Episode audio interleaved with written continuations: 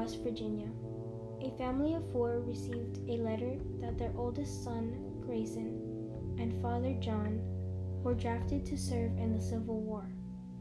If they go to serve, the mother and the daughter are left alone to maintain their household.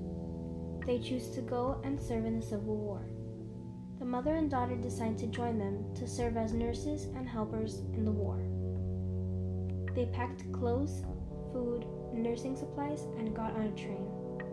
During the train ride, Jane drinks from a water fountain on one of the stops. For hours on the bus, the family begin to notice Jane, the daughter, had a dry cough. They ignore it and continue on their way. They arrive at the campgrounds and settle in. Grayson and John leave and go with the other soldiers while Jane and Anne go to see the other women on the base. Two days later, a battle begins and only a few men are injured.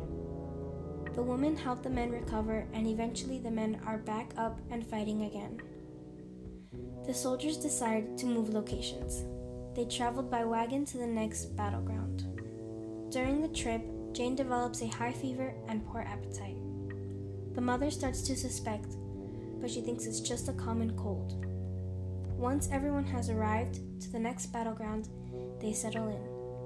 Another woman checks Jane's fever and lets her mother know that she has a fever of 104 degrees. Anne decides to go to the nearest hospital to get medicine for Jane. While there, Anne learns about the typhoid disease that is spreading around. She and Jane witness hundreds of other people in the hospital sickened with typhoid.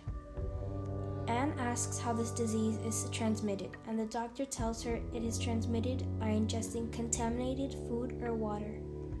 Now they know how Jane got this sickness. They stay at the hospital and don't go back to the battlegrounds to avoid anyone else getting sick. The next day, Jane develops diarrhea and a headache. It is